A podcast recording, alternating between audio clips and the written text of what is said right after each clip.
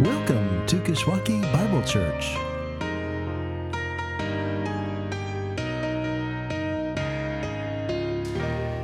Go ahead and turn to 1 Corinthians chapter 4 this morning. 1 Corinthians chapter 4.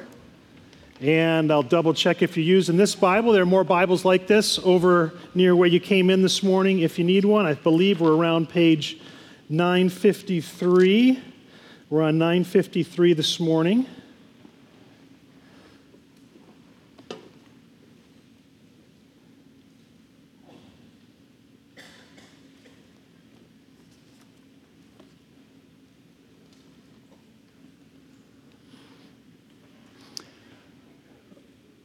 Overhearing a conversation in which you are not a part uh, can be a confusing and dangerous thing.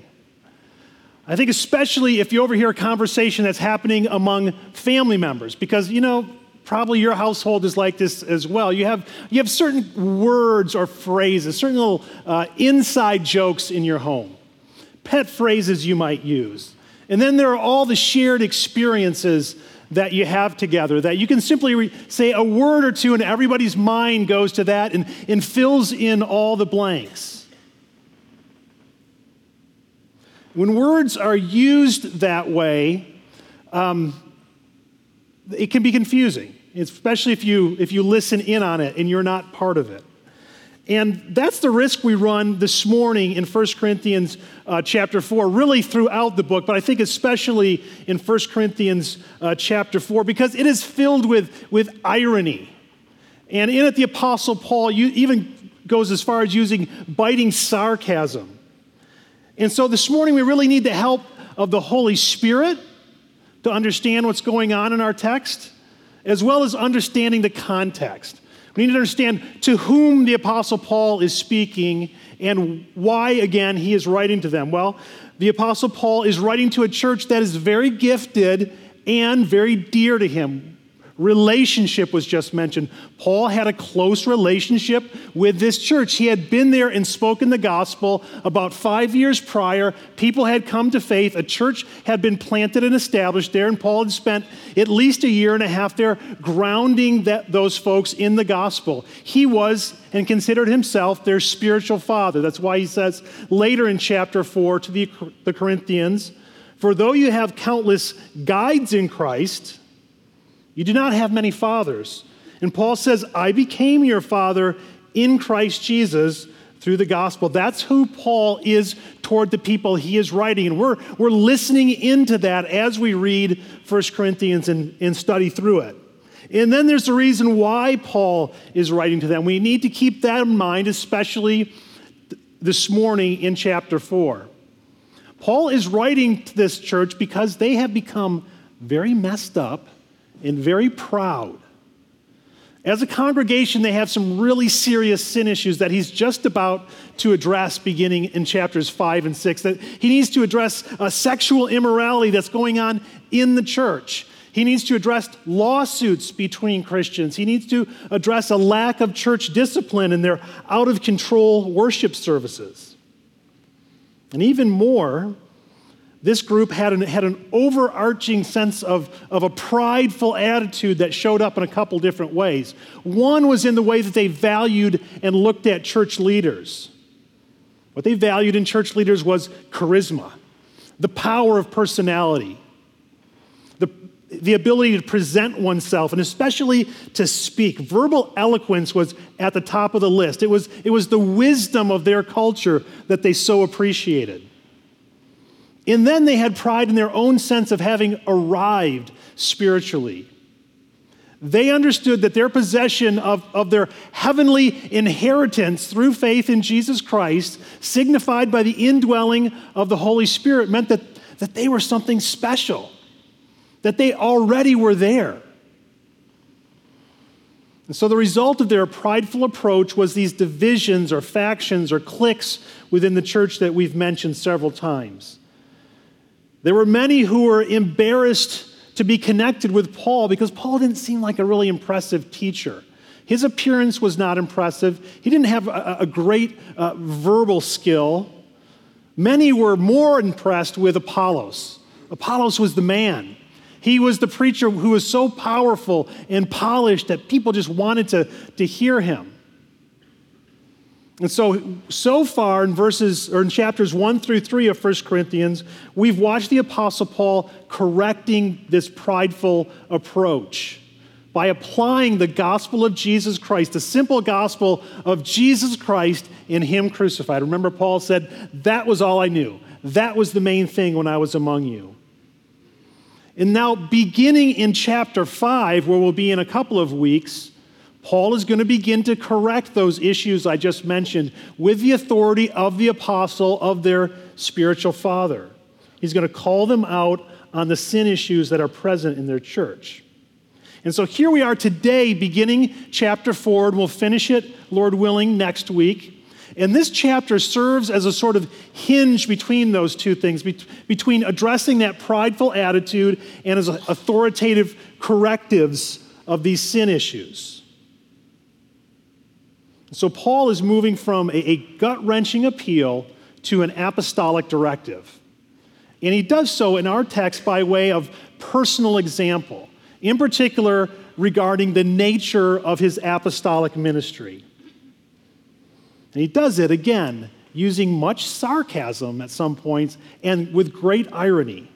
All of which make this passage that we're looking at this morning really one of the most unique passages in the Bible in that sense. And so we need to just, just hear a little bit of a caution light go on as we enter this text this morning.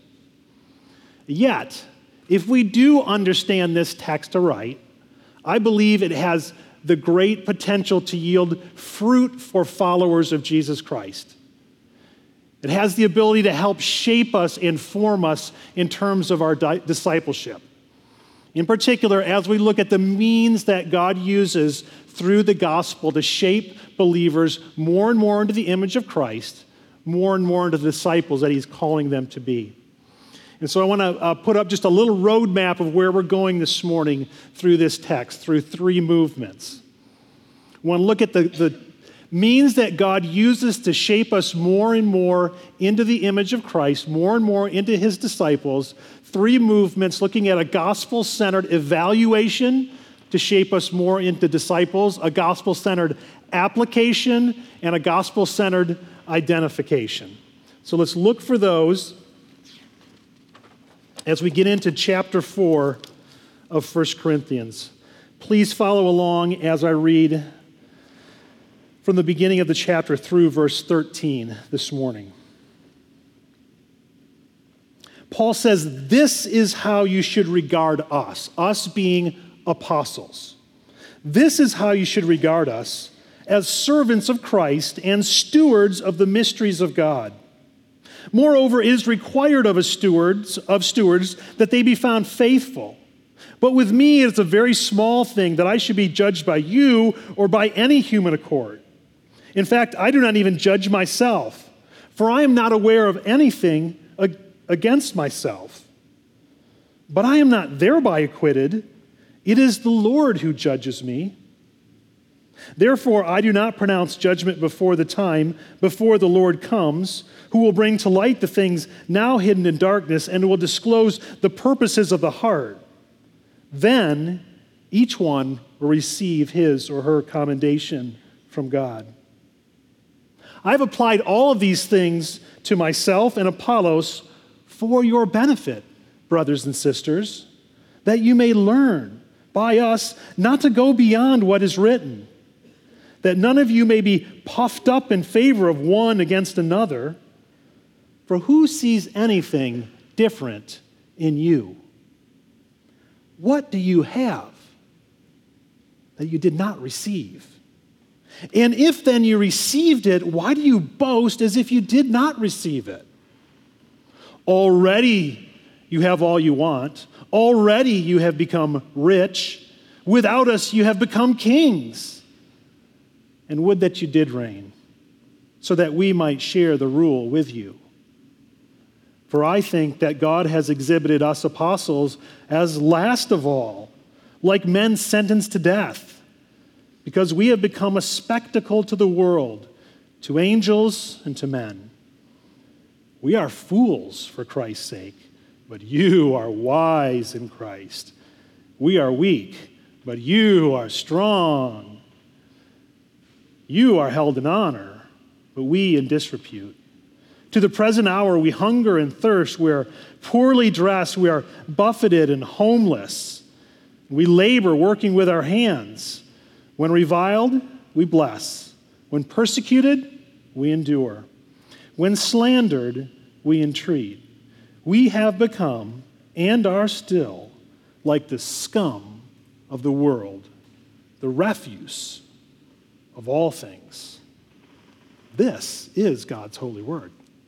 And we thank God for it. And God, we pray that you would open the eyes of our hearts to understand your word aright. Spirit, do your work of illumination, of turning the lights on in our minds, opening our hearts, God, to how you want to shape and mold us and form us more into the image of Christ through your word this morning. We ask this with great anticipation, knowing this is a prayer that you want to answer for your people, for your glory. We pray this in Jesus' name. Amen.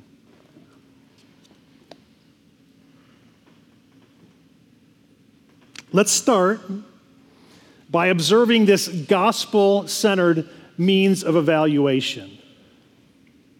How do you feel about evaluations? How do you feel when your employee review is coming up?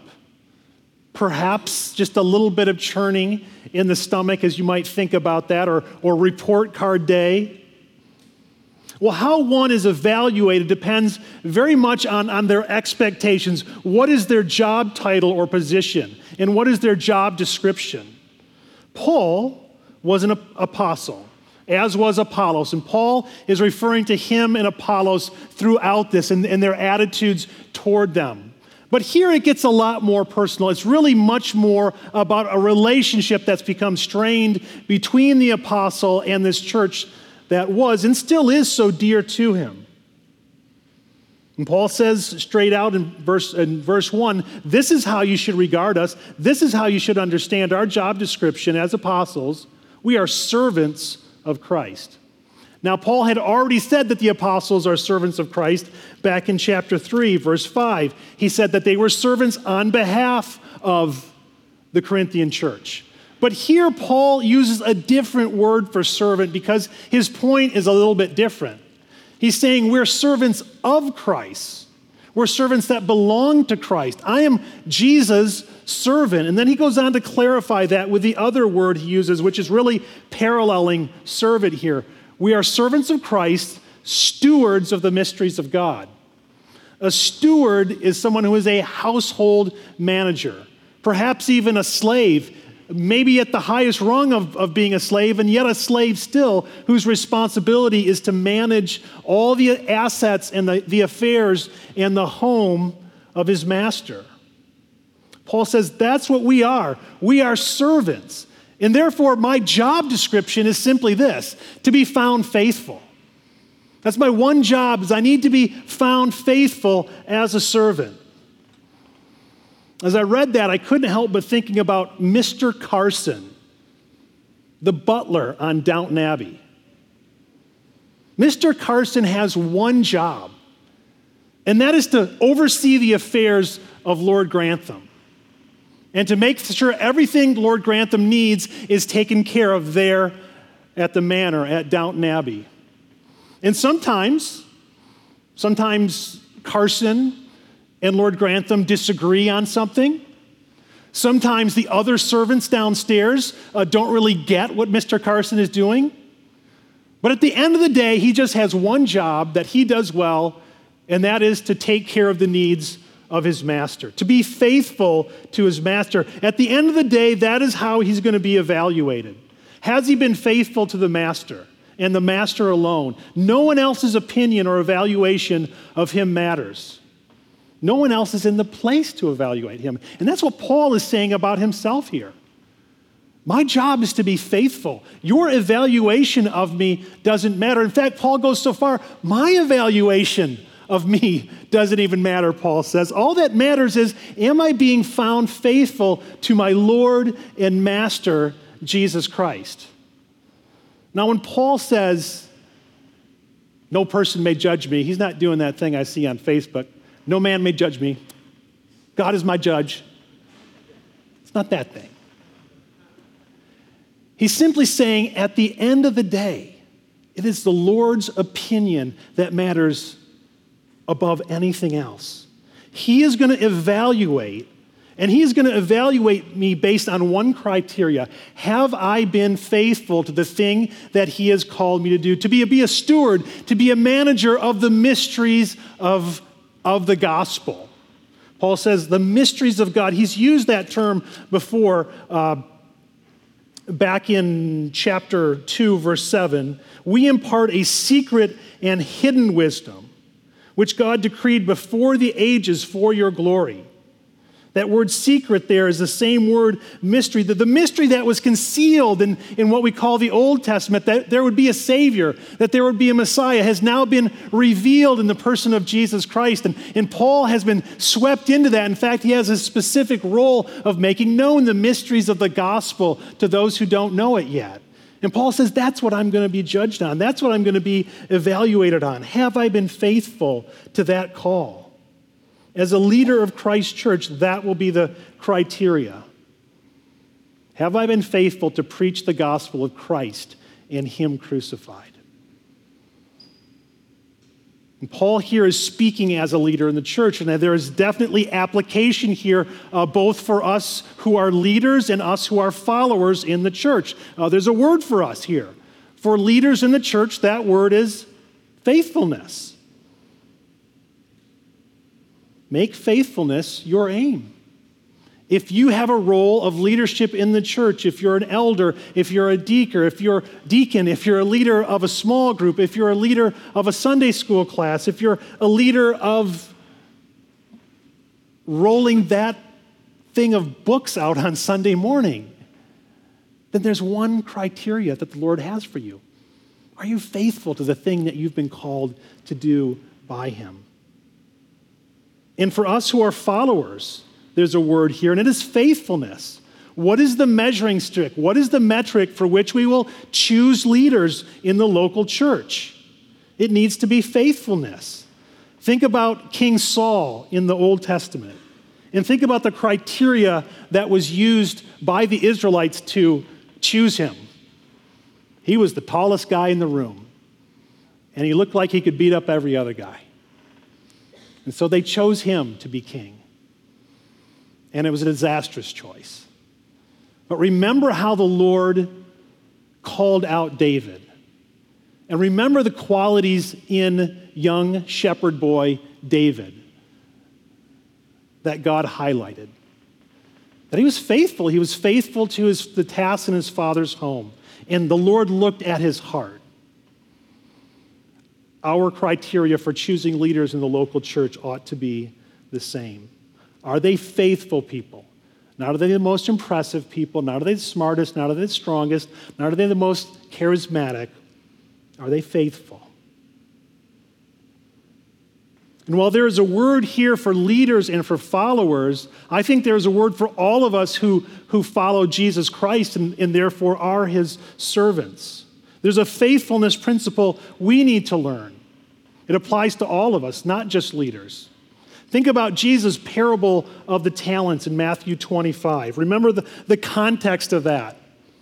That there was a, a, a master, a, a, landowner who went on a great journey. He called his servants to, to them and he entrusted them with his property as stewards. And he gave to one uh, five portions of his property, and another two, and, and another one. And then, after a long time being gone, he came back and he wanted to know had his servants been faithful with what they'd been entrusted. Some entrusted a lot, some entrusted a average amount, tr- some entrusted just a little bit, but he just wanted to know had they been faithful. And for those who had been faithful, the message was the same. Well done, my good and faithful servant. You have been faithful over a little bit. I will set you over much. And then here's the best part. And now enter into the joy of your master. It's a message that all of us want to hear from our master, Jesus Christ. You have been my faithful servant. You have been faithful with what I have given you. Now enter into my rest. Enter into the joy. But notice that joy of rest that we, is something that we, we look forward to. It's something in the future. It calls for us to live in light of eternity right now, to live today knowing that, that eternity matters. That was Paul's mindset here. He was very much thinking about timing. He even talks about the Lord's return here. He says, let's not make, let's not pass judgments or let's not make evaluations before the time. We need to be faithful now. When Jesus returns, that will be the time when he will make the evaluation. That is the time when, when each of his servants will receive their commendation or their praise from him. The Corinthians had a real challenge about time, about what was going to be now and what was going to be then, in getting those two things mixed up. And we're going to see that a, a little bit more uh, in just a moment.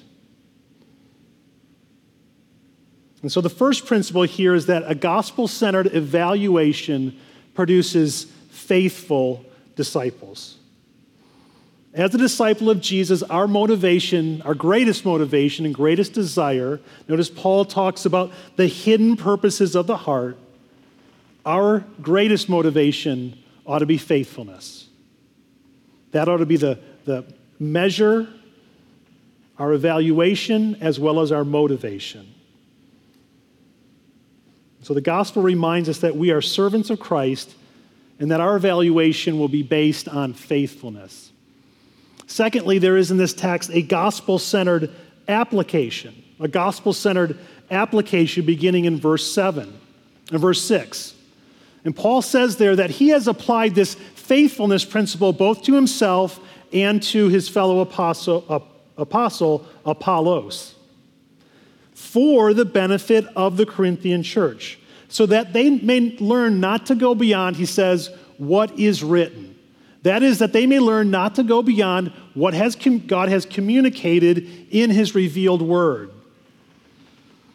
Failure to apply God's word is causing these Christians to become, Paul says, puffed up with pride.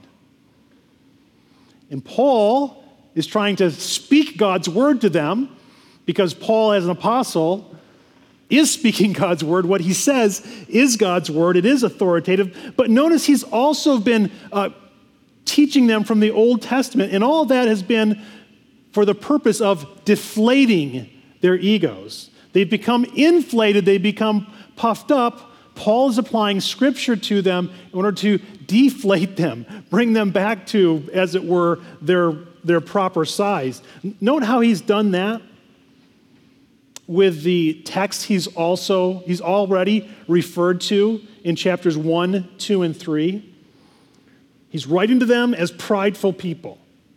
He wants to deflate that pride with the sword of the spirit god's word. And so in chapter 1 he he writes to them quoting isaiah chapter 29 chapter 1 verse 19 god speaking i will destroy the wisdom of the wise and the discernment of the discerning I will thwart. The end of chapter 1. Let no one boast in themselves, rather, if you're going to boast, boast in the Lord. Chapter 2, verse 9.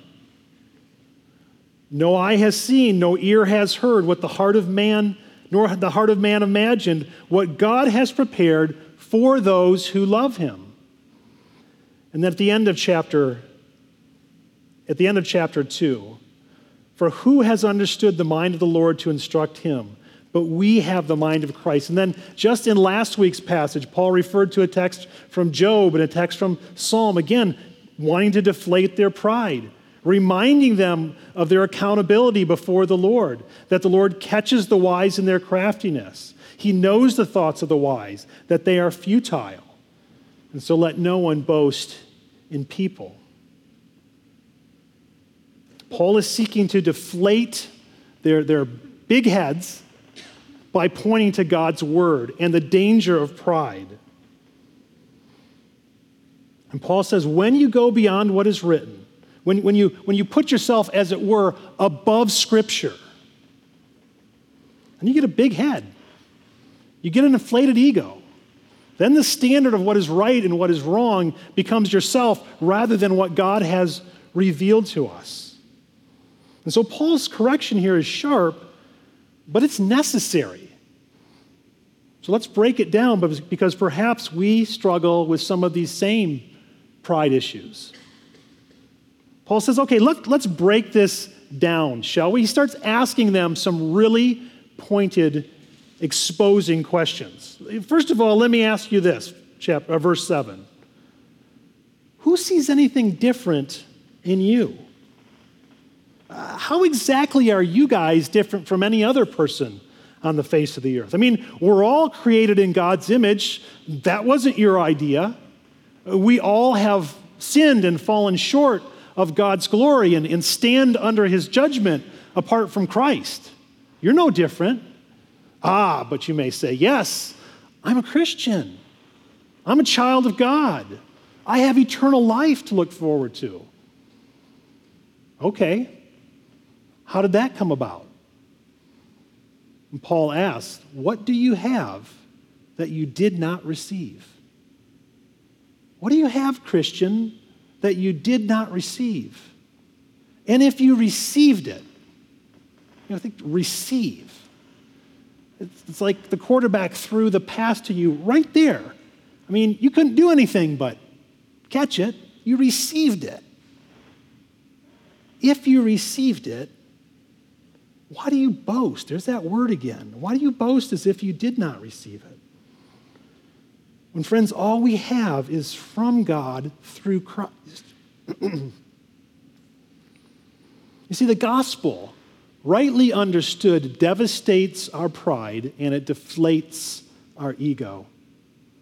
At the same time as our ego is being deflated, as the, as the attention is being taken off ourselves and our propensity towards self worship, as the gospel deflates our own egos, it at the same time inflates our capacity to be grateful to God. See, when we, when we apply the gospel, we apply the truth of God's word, it produces gratitude, it produces grateful disciples. John Piper has a helpful illustration here. You know, the gospel magnifies Christ. And we use that word magnify in a couple of different ways, he says. You can, you can magnify uh, uh, like a microscope magnifies, or you can magnify like a telescope magnifies.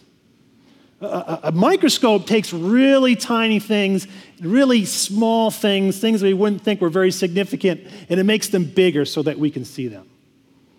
A telescope, on the other hand, helps us to see and gain some little bit of perspective on things that are so massive and huge, like, like stars and planets and galaxies. Things that, that we couldn't hardly take in, it, it brings it down so that we can, can begin to grasp some of the magnitude and the greatness and the glory of it. That, that is how God is magnified in the gospel. Not something small that's made big, but something huge, massive, that we begin to just get a smallest taste of. And our response is that our hearts well up with gratitude, well up with thankfulness. Who am I? Isn't this uh, what, was, what uh, Solomon prayed at the dedication of the temple? Who am I? God, that I would be your, your servant. Who are we that we would be his people, that we would be recipients of his grace, that he would show us his goodness in giving his son for us? That by simply trusting in him, turning from self, we can have forgiveness of sins, we can have salvation, we can have eternal life. None of these things did we deserve. We deserved God's wrath. Who are we? And so, as the focus is taken off of myself and the focus is put on Christ through the gospel, there is a capacity for gratitude that is inflated in me as, as self is deflated. Friends, we need to hear this word today because our hearts have this deceptive tendency. They have this, this blinding tendency toward our own pride. Yes, we know from God's word, we know from our experience that there's nothing good in us, and therefore, having repented of our sin and trusted in Jesus Christ as our Lord and Savior, we know that that is owing to God completely, yet our flesh tries to convince us of something else.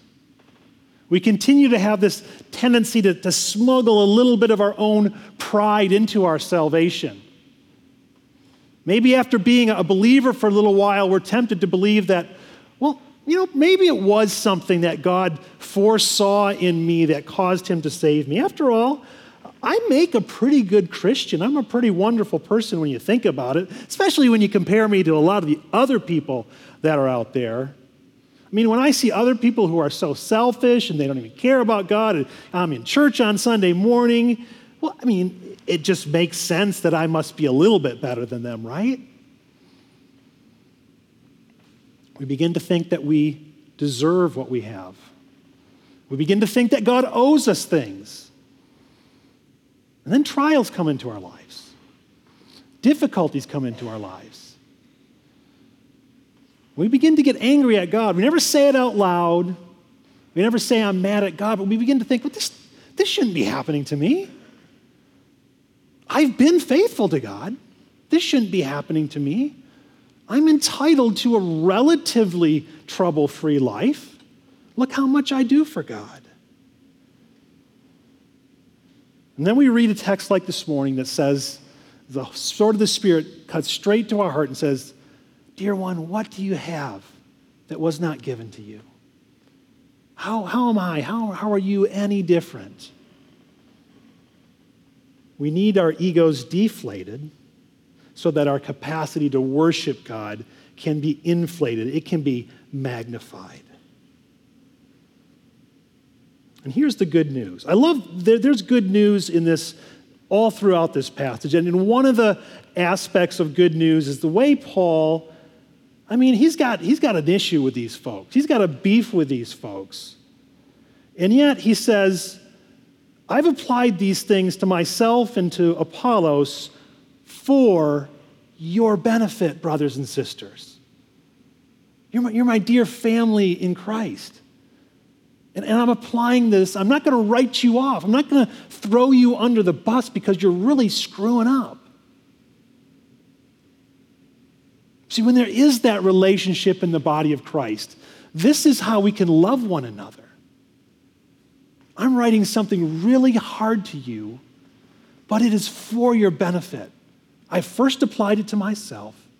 It is for your benefit so that you may learn. There's hope in that phrase, so that you may learn. If by God's grace we will be teachable before Him, then He wants to help us learn. So we should take much hope. We should have much hope in this word this morning. The Word of God protects us, and the Word of God shapes us as disciples. As we view the gospel in it and apply it, it produces gratitude in us as disciples. And gratitude is the ongoing response of the disciple. Finally, uh, let's look at a gospel centered identification that Paul makes in this passage. Now, this last section, verses 8 through 13, um, the sarcasm and the irony are at a peak in this little paragraph. It's like, it's like when the National Weather Service goes from a tornado watch, like, hey, watch out, might be tornadoes, just kind of keep, keep your eye out there, to a warning like, hey, siren going off, red alert, right? We're going from a watch to a warning right here. That's why I need a drink. There's just no good way to do that up here. I mean, you're all looking at me, and he's like, oh, the, he's grabbing the water bottle now. I might as well just, you know, identify it.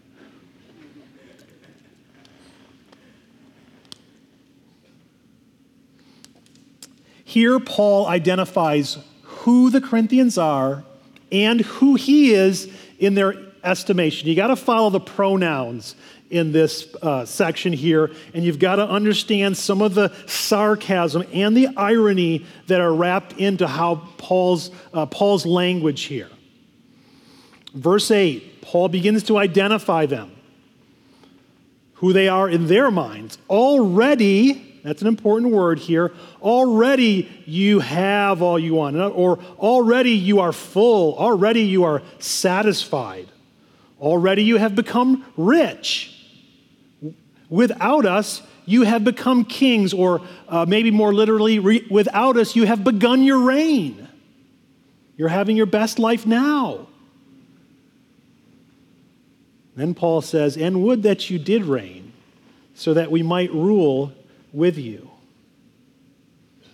See, the Corinthians are having this now and then challenge.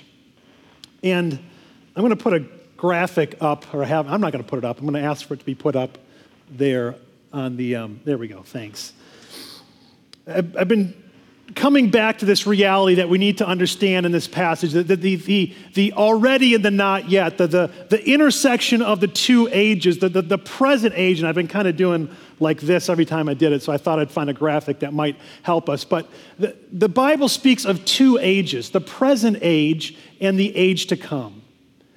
And Jesus, when Jesus came and, and lived and died and rose again as our Savior, he, he ushered in the, the, the, new age, the age of Messiah, the age of His kingdom, the, the age that will end in the new creation with all things being everything that God intended for them to be way back in the beginning when He created things and, and, the, and the fall happened.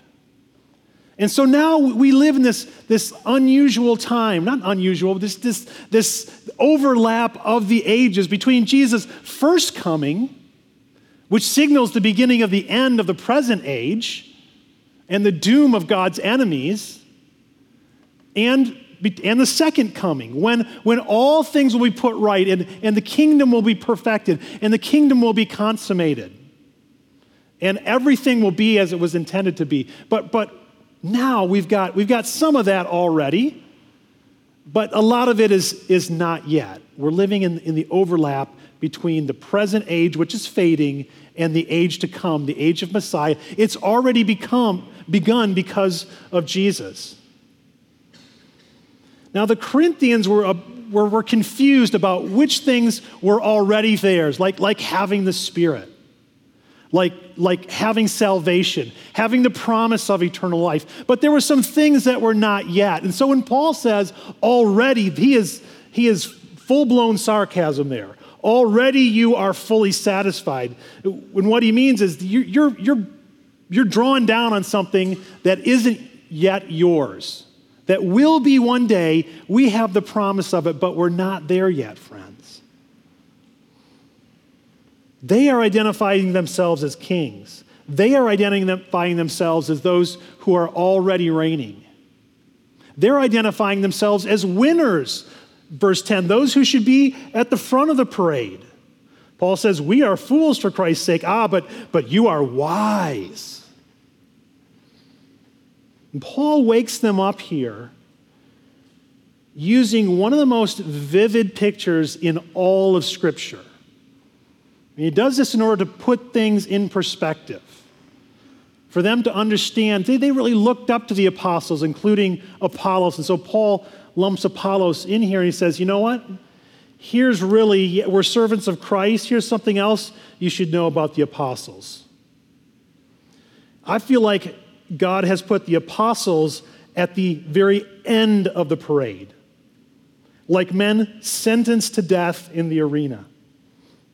And the picture here is of a great victory parade, of, of kings returning uh, through, marching through the city in victory. And they're, they're showing all, the, all that they've captured and all the, the riches that they've accumulated through their, their conquests and their warring and all the exotic things they've captured from other countries. And then there are those uh, dignitaries of those other countries that are walking through in shame. And then at the very end of the parade, are those people who are condemned to die in the arena.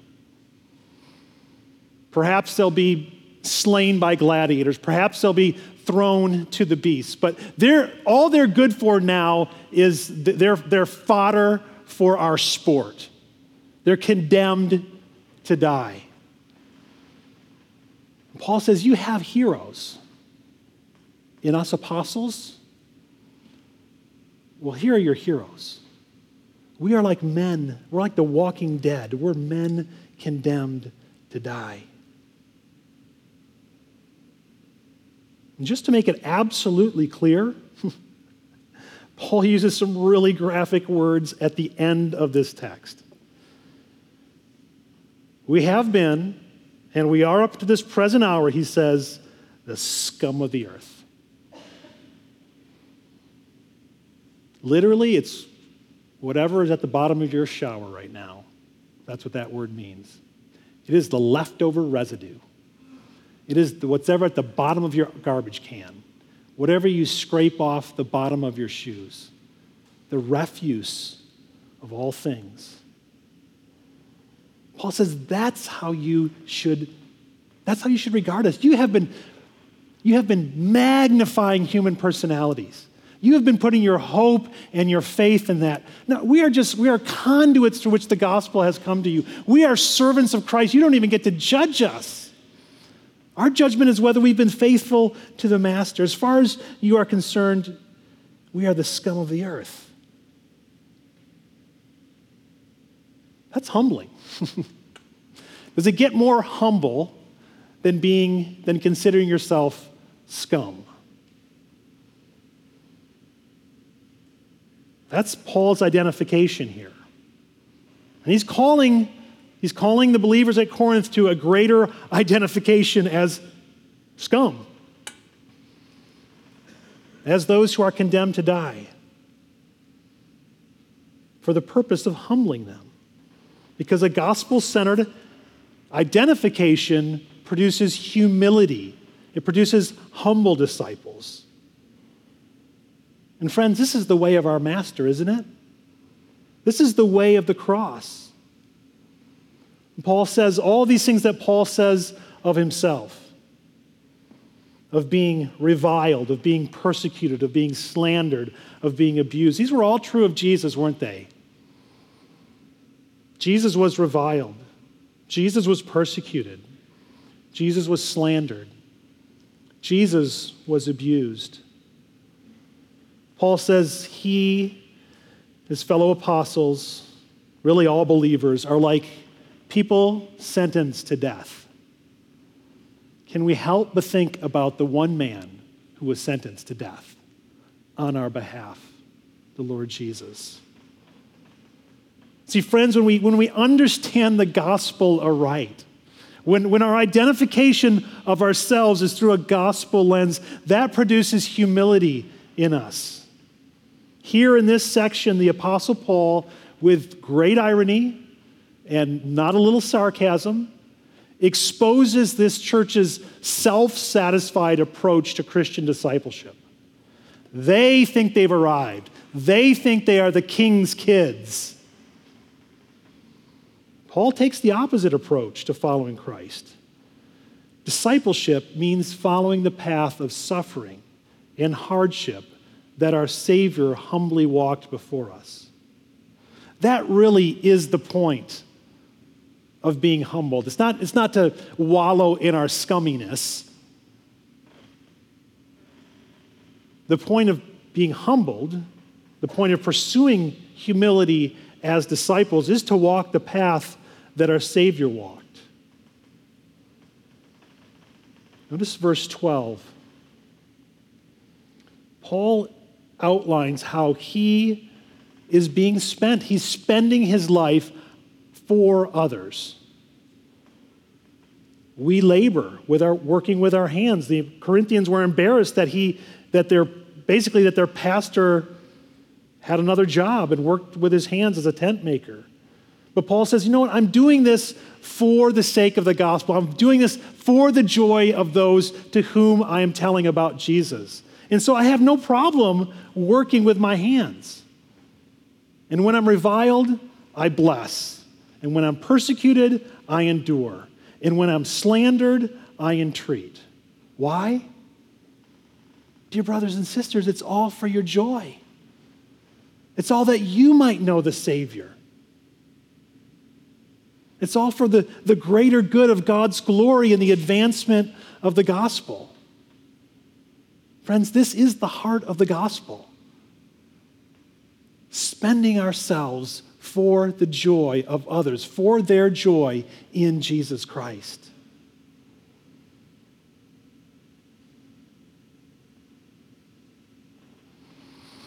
And so we've observed today in this passage that with our focus on the gospel and a gospel centered evaluation, God uses that to produce faithful disciples.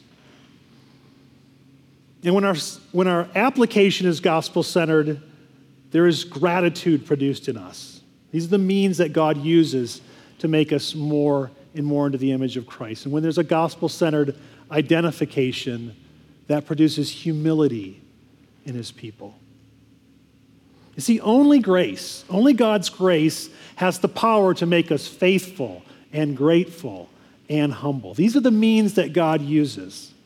Understanding grace, that's what the Spirit uses to make us faithful and grateful and humble disciples of Christ. It's grace, it's God's grace that transforms us.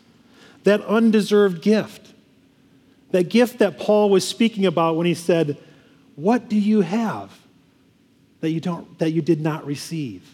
You see, we keep coming back to that question. And that's a question that we ought to keep coming back to in our life as disciples of Jesus. What do I have that I didn't receive? Gordon Fee, in his uh, commentary on 1 Corinthians, has a very insightful and I think very helpful and potentially sanctifying statement about that question in verse 7. And I want to close with this. Commenting on that question, what do you have that you did not receive? Fee writes, This is an invitation to experience one of those rare, unguarded moments of total honesty, where in the presence of eternal God, one recognizes that everything, absolutely everything that one has is a gift. All is of grace. Nothing is deserved. Nothing is earned. Those who so experience grace also live from a posture of unbounded gratitude. I want to ask you to close your eyes and, and bow your heads for a moment.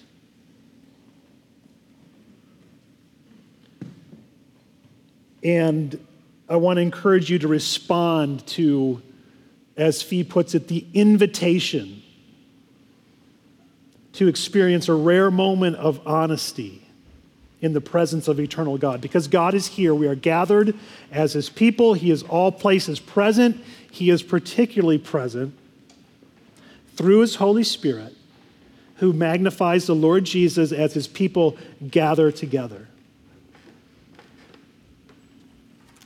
And I want you to just take a moment in the quietness of your heart before God to consider that. What do I have that I did not receive?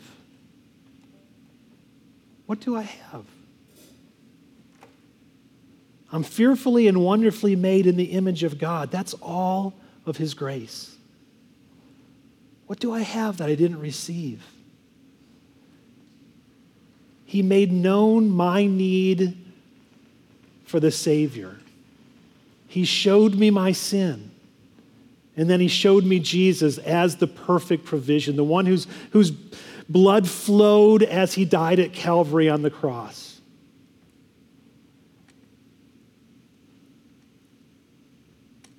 Whose blood is sufficient to pay for all the penalty of my sin as I trust in him in what he has accomplished, in what, what God has accomplished in raising him from the dead, placing him at his right hand, where he will reign forever and one day return, giving me his Holy Spirit. I've received that. What do I have that I did not receive? God, you've given me a hope and you've given me a future. I was a rebel to your will. Lord, if you had not loved me, I would have continued to refuse you.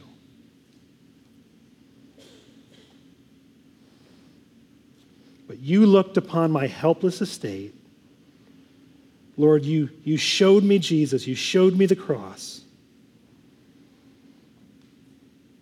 You gave me eyes to behold your love displayed to see Jesus suffering in my place, that he bore the wrath that I deserved. And now, Lord, all I know is grace because of what you have given me through Jesus Christ. Lord, what do I have that I did not receive? Lord, we worship you today. We worship you. You are magnified in our eyes, Jesus. You are magnified in our hearts as the Savior, as our Lord. We are your servants. And it is our joy to be your servants. You have set us free. What do we have that we did not receive from you? Jesus, we have you, and that's all that we need. We worship you today, and we praise you. Amen.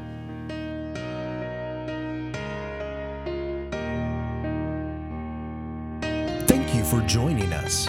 For more information about our church, please visit our church's website at kishbible.org. That's K I S H Bible.org.